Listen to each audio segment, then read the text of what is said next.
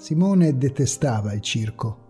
Lo trovava grottesco, inutile, uno spreco di tempo e soldi che serviva solo a sfamare dei fannulloni che non avevano mai avuto voglia di impegnarsi per trovare un vero lavoro. E lui detestava le persone come quelle, gente che pensava che la vita fosse solo un gioco, forse perché a lui non era mai stato concesso il lusso di giocare. Quando era piccolo aveva sempre dovuto badare alla casa ai suoi fratelli più piccoli perché i suoi genitori non potevano permettersi una babysitter. Durante il liceo e per tutte le vacanze estive aveva dovuto trovarsi un lavoro per poter contribuire alle spese di casa, dopo che suo padre aveva perso il lavoro. In seguito aveva dovuto sgobbare come un mulo per potersi pagare gli studi di legge Proprio perché a lui non era stato concesso di avere un'infanzia, però, non era riuscito a dire no a Emma, la sua bambina, quando gli aveva chiesto di portarla al circo. Suo malgrado aveva deciso di sprecare uno dei suoi pochi sabati liberi dal lavoro per portarla in quella specie di fiera da due soldi, impregnata dalla puzza di animali mista all'odore di popcorn e noccioline. Nonostante il suo disgusto, però, mentre si incamminavano tra le bancarelle e le giostre che precedevano l'ingresso al tendone, non poté fare a meno di sorridere davanti all'allegria di sua figlia, al suo entusiasmo per tutto ciò che la circondava. Era bello vederla così felice. Gli dava l'impressione che le lunghe giornate di lavoro e le notti insonni che passava al computer di casa a scrivere documenti e prepararsi per le udienze avessero un senso. All'improvviso ebbe un giramento di testa, seguito da una spiacevole sensazione di nausea. Si fermò e fece dei respiri lunghi e profondi per scacciare quel malessere, probabilmente dovuto alla puzza. Proprio in quel momento Emma si rabbuiò, stringendogli la mano e nascondendosi dietro di lui. Tutto bene, cucciola? le chiese, cercando di ignorare quel fastidioso malessere che lo tormentava. Quello mi fa paura, disse la piccola, indicando qualcosa poco distante. Simone alzò la testa, osservando il punto in cui la bambina stava indicando. In mezzo alla folla che si ammassava tra le bancarelle c'era un uomo con un'ampia tuta da lavoro piena di pompon rossi e pezze colorate che sembravano cuciti su malamente con dello spago. Con la testa reclinata da un lato, l'uomo li fissava da dietro un'inquietante maschera da clown, con un'ampia bocca scarlatta spalancata a mostrare una fila di denti marci e gli occhi cerchiati di blu che sembravano lividi e sanguinolenti. Quando si rese conto che Simone lo stava fissando a sua volta, il clown iniziò ad agitare la mano in cenno di saluto. A quel punto Simone prese la figlia per mano e senza trattenere un'espressione disgustata si girò e gli diede le spalle, allontanandosi. Dopo pochi passi, però, diede appena un'occhiata alle proprie spalle. Il clown era ancora lì, immobile, intento a fissarlo con quel ghigno sanguinolento sulla maschera di gomma.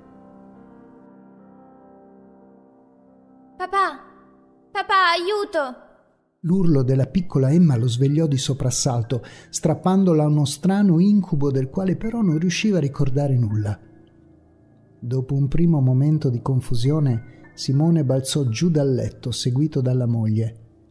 Trovarono la bambina nel corridoio, che stringeva con forza il suo coniglio di peluche. Il viso, rigato da grosse lacrime, sembrava terrorizzato preoccupato, corse subito da lei. Ehi, cucciola, cosa... Il brutto clown è nella mia camera. A quelle parole Simone sentì tutta la tensione scivolare via. Hai fatto solo un brutto sogno, Emma. Non c'è nessun clown nella tua stanza, disse irritato. Ti dico che c'è invece. Mi stava fissando. Sempre più infastidito, Simone alzò gli occhi al cielo. Va bene, ti faccio vedere che non c'è niente. La prese per mano e, nonostante le lamentele della piccola, la trascinò in camera. Quando accese la luce si bloccò. Per un attimo, nel momento stesso in cui la lampada si accendeva, gli sembrò di vedere una sagoma scura in piedi davanti al letto della figlia. Appena i suoi occhi si abituarono alla luce, ebbe la conferma che non c'era nessuno nella stanza. Nella sua mente imprecò, dandosi dello stupido per essersi lasciato suggestionare anche solo per un momento. Lo vedi? Non c'è nessuno. La bambina si asciugò le lacrime con le maniche del pigiama. Si guardò per un attimo attorno, poi si girò verso la madre, lanciandole appena un'occhiata di supplica. La donna si avvicinò e le prese la mano, strappandola con dolcezza dalla presa del padre. Non aver paura. Se vuoi, starò con te finché non ti riaddormenti. Le mani di Simone si contrassero appena. Sonia, no. Tu va a dormire. Domani devi svegliarti molto presto. Mentre pronunciava quelle parole, la moglie gli sorrise, ma non riuscì a guardarlo negli occhi. Simone rimase in silenzio per un momento, poi diede la buonanotte con un bacio alla figlia e tornò nella propria camera rimase per un po' a rigirarsi nel letto. Era passata più di una settimana da quando erano stati al circo, eppure Emma continuava ad avere incubi su quel maledetto clown. All'inizio aveva cercato di essere comprensivo, di farle capire con calma che non doveva avere paura e che quel pagliaccio non avrebbe potuto in alcun modo farle del male, ma col passare dei giorni la mancanza di sonno stava cominciando a farsi sentire. Non poteva rischiare di avere ripercussioni sul lavoro solo perché sua figlia non capiva che non c'era niente nella sua stanza di cui aver paura. Quello che più lo irritava, però, era che sua moglie non sembrava capire il suo punto di vista. Quando aveva provato a parlarle della situazione, lei gli aveva detto solo che dovevano avere pazienza, che Emma era una bambina fin troppo sensibile e che dovevano essere delicati per evitare di traumatizzarla. Era facile per lei parlare, però non aveva tutte le responsabilità che invece gravavano sulle sue spalle. Si addormentò, sperando che tutta quella stanchezza accumulata non influenzasse il suo lavoro. Del resto, il loro benessere dipendeva da quello. Come previsto, purtroppo, il giorno dopo Simone andò al lavoro particolarmente stanco e nervoso. Fece molta fatica a seguire l'udienza prevista quella mattina e anche quando si recò in studio si rese conto di avere la testa confusa. Si trovava così tanto in difficoltà nel seguire tutte le numerose pratiche da sbrigare che quel viscido di Andrea finì per sostituirlo all'incontro con un nuovo cliente. Simone detestava Andrea fin da quando erano stati assunti insieme come praticanti dello studio. Non voleva e non poteva dargli motivo di metterlo in ombra. Non dopo che aveva fatto tanto per riuscire a surclassarlo agli occhi dei soci dello studio. Fanculo a quel clown, a quel circo e a me stesso per aver deciso di portarci Emma. Imprecò a bassa voce mentre, uscito dallo studio, attraversava con passo svelto Piazza Duomo. Scendendo poi le scalinate per raggiungere la metropolitana, iniziò a chiedersi come fosse possibile che sua figlia non si rendesse conto che doveva smetterla di avere paura di uno stupido pagliaccio. Appena formulò quel pensiero, però, si sentì subito in colpa. Era vero che il suo lavoro era impegnativo e che lui doveva essere lucido per poterlo svolgere al meglio, ma non poteva dare certo la colpa alla sua bambina se faceva dei brutti sogni. Era anche vero però che doveva trovare una soluzione.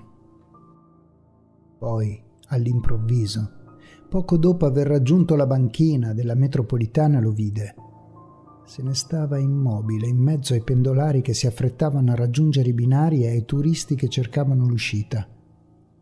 Attraverso la maschera il clown fissava Simone con un'aria che pareva quasi divertita. Non poteva essere. Che diavolo ci faceva lì? Il clown inclinò la testa da un lato e si portò un dito alle labbra, come a fargli cenno di tacere. Simone iniziò quindi a farsi largo tra la folla. Brutto figlio di... Giuro che se ti metto le mani addosso io... Era quasi sul punto di raggiungerlo quando da un treno appena arrivato una fiumana di gente si riversò nella banchina mettendosi tra loro. Simone cercò di allungare la mano per agguantare il clown, ma quando ritrasse il braccio si ritrovò tra le dita solo uno degli orribili pompon rossi della tuta. Si guardò attorno in cerca di un indizio su dove fosse quel maledetto, ma non sembrava esserci traccia di lui. Fissò ancora una volta il pompon nella sua mano. Quel tipo era davvero lì. Era lì e sembrava che lo stesse seguendo. In quel momento si portò una mano alla bocca, travolto da un pensiero orribile. E se Emma non avesse solo sognato, se quel pagliaccio avesse... Appena arrivò la metro, si affrettò a prenderla per rientrare a casa. Ogni secondo che impiegava a tornare sentiva l'ansia e l'agitazione crescergli dentro. Quando spalancò la porta di casa erano già le nove e mezza di sera. Sua moglie lo stava aspettando all'ingresso, in piedi, pallida e con gli occhi sgranati. Simone, è. È successa una cosa terribile. Oddio! Emma! gridò, correndo verso la camera della figlia. La donna però lo intercettò, mettendosi tra lui e la porta che conduceva alla zona notte. No, tranquillo, lei sta bene. È di là che si sta preparando per andare a dormire. L'uomo tirò un sospiro di sollievo mentre l'ansia veniva sostituita da una profonda irritazione. Si può sapere allora che diavolo è successo? La donna indietreggiò di un passo, chinando la testa, in parte mortificata e in parte addolorata. Ha chiamato Lisa. Lisa? Sì, Lisa, la segretaria del tuo capo. Ha detto che gli uffici rimarranno chiusi a tempo indeterminato. Andrea, pare che Andrea sia stato aggredito mentre era da solo in studio. Simone sgranò gli occhi, poggiando una mano sul braccio della moglie. Cosa? Come sta? Lei deglutì, chiaramente sconvolta. Pare che gli abbiano amputato tutte le dita di una mano. E la lingua, la lingua gli è stata... Mi ha detto che se non fosse arrivata la donna delle pulizie, lui... Dio, Simone, se ti fossi attardato come tuo solito anche tu... L'uomo l'abbracciò rassicurandola mentre dentro di sé era in qualche modo combattuto. Per quanto avesse sempre detestato Andrea, arrivando spesso perfino ad odiarlo, nessuno si meritava una cosa del genere. Adesso calmati, Sonia, disse. Io sto bene. Non mi è successo niente. Lei si allontanò, asciugandosi gli occhi. Scusami. È che se ti dovesse accadere qualcosa, non saprei che fare. Sarebbe dura non poter fare più la bella vita alle mie spalle, vero? pensò Simone, sentendosi poi subito in colpa. In quel momento ebbe di nuovo la nausea e le vertigini lo assalirono tanto che fece un'estrema fatica a non barcollare. Alzando gli occhi vide un'ombra sul terrazzo del salone.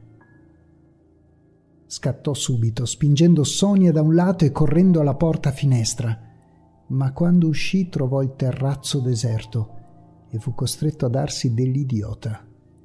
Si era lasciato suggestionare di nuovo. Quel clown non poteva essere lì.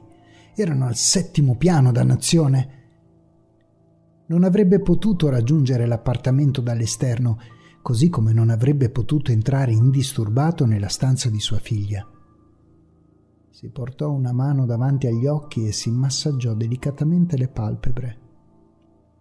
Forse il clown che aveva visto nella metropolitana non era nemmeno lo stesso di quel giorno. Probabilmente la stanchezza e lo stress gli stavano giocando dei brutti scherzi. Tesoro, che cos'hai? Niente, io non ho niente, disse lui, rientrando e chiudendosi la porta finestra alle spalle. La donna gli si avvicinò, prendendolo per mano. Devi essere sconvolto. Se vuoi, io. Ti ho detto che non ho niente, ringhiò lui scacciandola in malo modo. La donna rimase immobile, fissandolo per un attimo con occhi sgranati, poi chinò la testa. Mamma! La vocina di Emma li fece sussultare entrambi. Simone la guardò chiedendosi che diavolo volesse. Sonia invece si avvicinò alla piccola, sorridendole con dolcezza. Che c'è, amore? Mi racconti la favola della buonanotte? Mentre la donna accompagnava la bambina nella sua cameretta, Simone le osservò a distanza. Dalla porta della stanza guardò la moglie sdraiarsi accanto alla figlia per poi addormentarsi con lei poco dopo. Non era la prima volta che Sonia dormiva con Emma e la cosa gli dava molto fastidio. Non solo le dava una brutta abitudine, ma sembrava non considerare nemmeno lui né quelle che erano le sue normali esigenze. Andò quindi in cucina dove prese un bicchiere e una bottiglia di whisky. Sedette sul divano fissando un punto indefinito davanti a sé, incurante del fatto di aver mangiato solo un panino in tutta la giornata. Svuotò il primo bicchiere in poche sorsate e se lo riempì un numero indefinito di volte, prima di crollare addormentato sul divano venne svegliato da un grido che lo fece riemergere bruscamente dall'ennesimo incubo del quale non riusciva a ricordare nulla. Si alzò a sedere, fissando la bottiglia mezza vuota sul tavolino davanti a lui, poi rimase immobile, cercando di carpire un qualsiasi rumore. Nella casa però regnava il silenzio assoluto. Quel grido No, doveva averlo sognato. Non era la prima volta che il bere gli giocava scherzi del genere. All'improvviso si portò una mano alla bocca e corse in bagno, vomitando anche quel poco che aveva mangiato durante il giorno. Rimase chino sul water finché i conati non si furono attenuati. Quando si alzò per andare a sciacquarsi la bocca, però, resistette a stento all'impulso di vomitare di nuovo. Sullo specchio spiccava la scritta Andrea dice ciao, scritto con il sangue che colava in una scia densa e appiccicosa fin nel lavandino, nel quale una lingua mozzata era appoggiata sopra un grosso pompon rosso. Fu in quel momento che lui apparve. Sulla porta del bagno il clown lo fissava con la maschera e la tuta gocciolanti sangue. In una mano aveva un grosso coltello, mentre nell'altra stringeva una manina, mimando un gesto di saluto. Ciao, ciao, papino. È arrivato il circo. L'uomo avrebbe riconosciuto quella manina ovunque quante volte l'aveva stretta mentre andavano a passeggio al parco e quante volte quella manina lo aveva cercato e lo aveva abbracciato. La risata del clown gli arrivò acuta e stridula, sferzandolo come una lama rovente.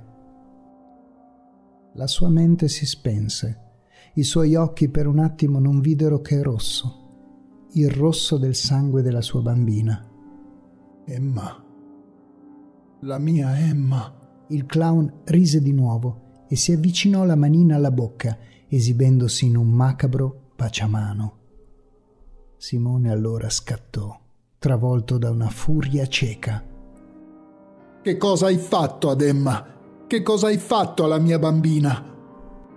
Urlò avventandosi sul clown che si scansò, scivolando via un attimo prima che lui lo afferrasse, per poi raggiungere il salotto. Con un urlo feroce Simone lo raggiunse, seguendo la scia di sangue che si era lasciato dietro. Quando arrivò in sala, però, la sua rabbia venne sostituita da una confusione mista frustrazione. Il clown era svanito nel nulla. Dove sei? urlò, rovesciando il tavolino davanti al divano. Il rumore della bottiglia di whisky e del bicchiere che andavano in frantumi lo scossero calmando per un attimo la sua furia. Il suo sguardo cadde poi sul divano sul quale il clown aveva abbandonato la piccola mano.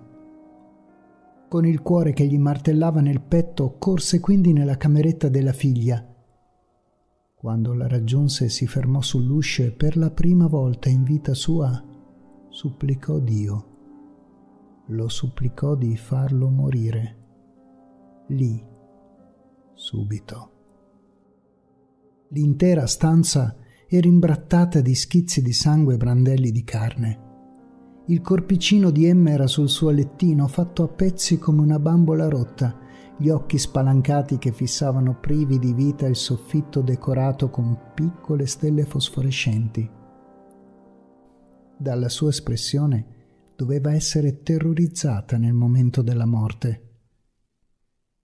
Sonia invece era a terra, nuda e impalata al pavimento con quello che sembrava un grosso spiedo che la trafiggeva all'altezza del pube.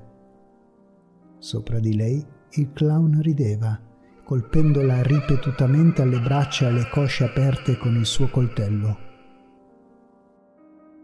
Ormai al limite, la donna rivolse gli occhi verso il marito, le lacrime che si andavano a mescolare al sangue sul viso sfregiato. Ah. Ah. Il clown allora le tagliò la gola, ridendo quando uno schizzo di sangue lo raggiunse al volto. Simone cadde in ginocchio, incapace anche solo di pensare. Perché? Perché? Il clown si alzò, fissandolo, inclinando la testa da un lato. L'ho fatto per te, Simone. Anzi, per noi. In quel momento, quando si tolse la maschera, Simone ebbe l'impressione che il mondo attorno a lui fosse andato in pezzi all'improvviso. La pelle attorno agli occhi senza palpebre era scorticata e il sorriso che esibiva era pieno di denti marci e giallognoli, ma a parte questo, il volto che lo stava fissando era in tutto e per tutto identico al suo. Aveva perfino la stessa identica cicatrice che lui si era procurato anni prima in un incidente. Chi. chi diavolo sei? L'essere davanti a lui ghignò, spalancando le braccia insanguinate.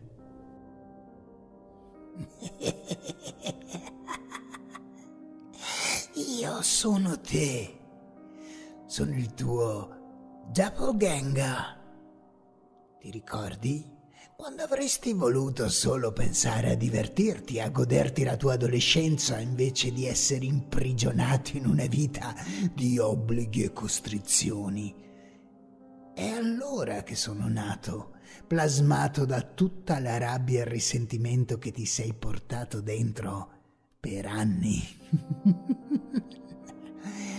Per troppo tempo ti ho visto soffocare il vero te stesso perché le convenzioni e i doveri te lo imponevano e adesso, beh, ho finalmente deciso di aiutarti. Non sei contento? No, io. io non volevo questo. Non l'ho mai voluto. Il doppelganger si avvicinò, chinandosi su di lui. Ne sei sicuro? Loro ti soffocavano, Simone. Ti opprimevano. Tu le odiavi, ma non ti sei mai concesso il lusso di ammetterlo. Simone sgranò gli occhi, fissando poi i resti della figlia e della moglie, chiedendosi se il mostro davanti a lui avesse ragione.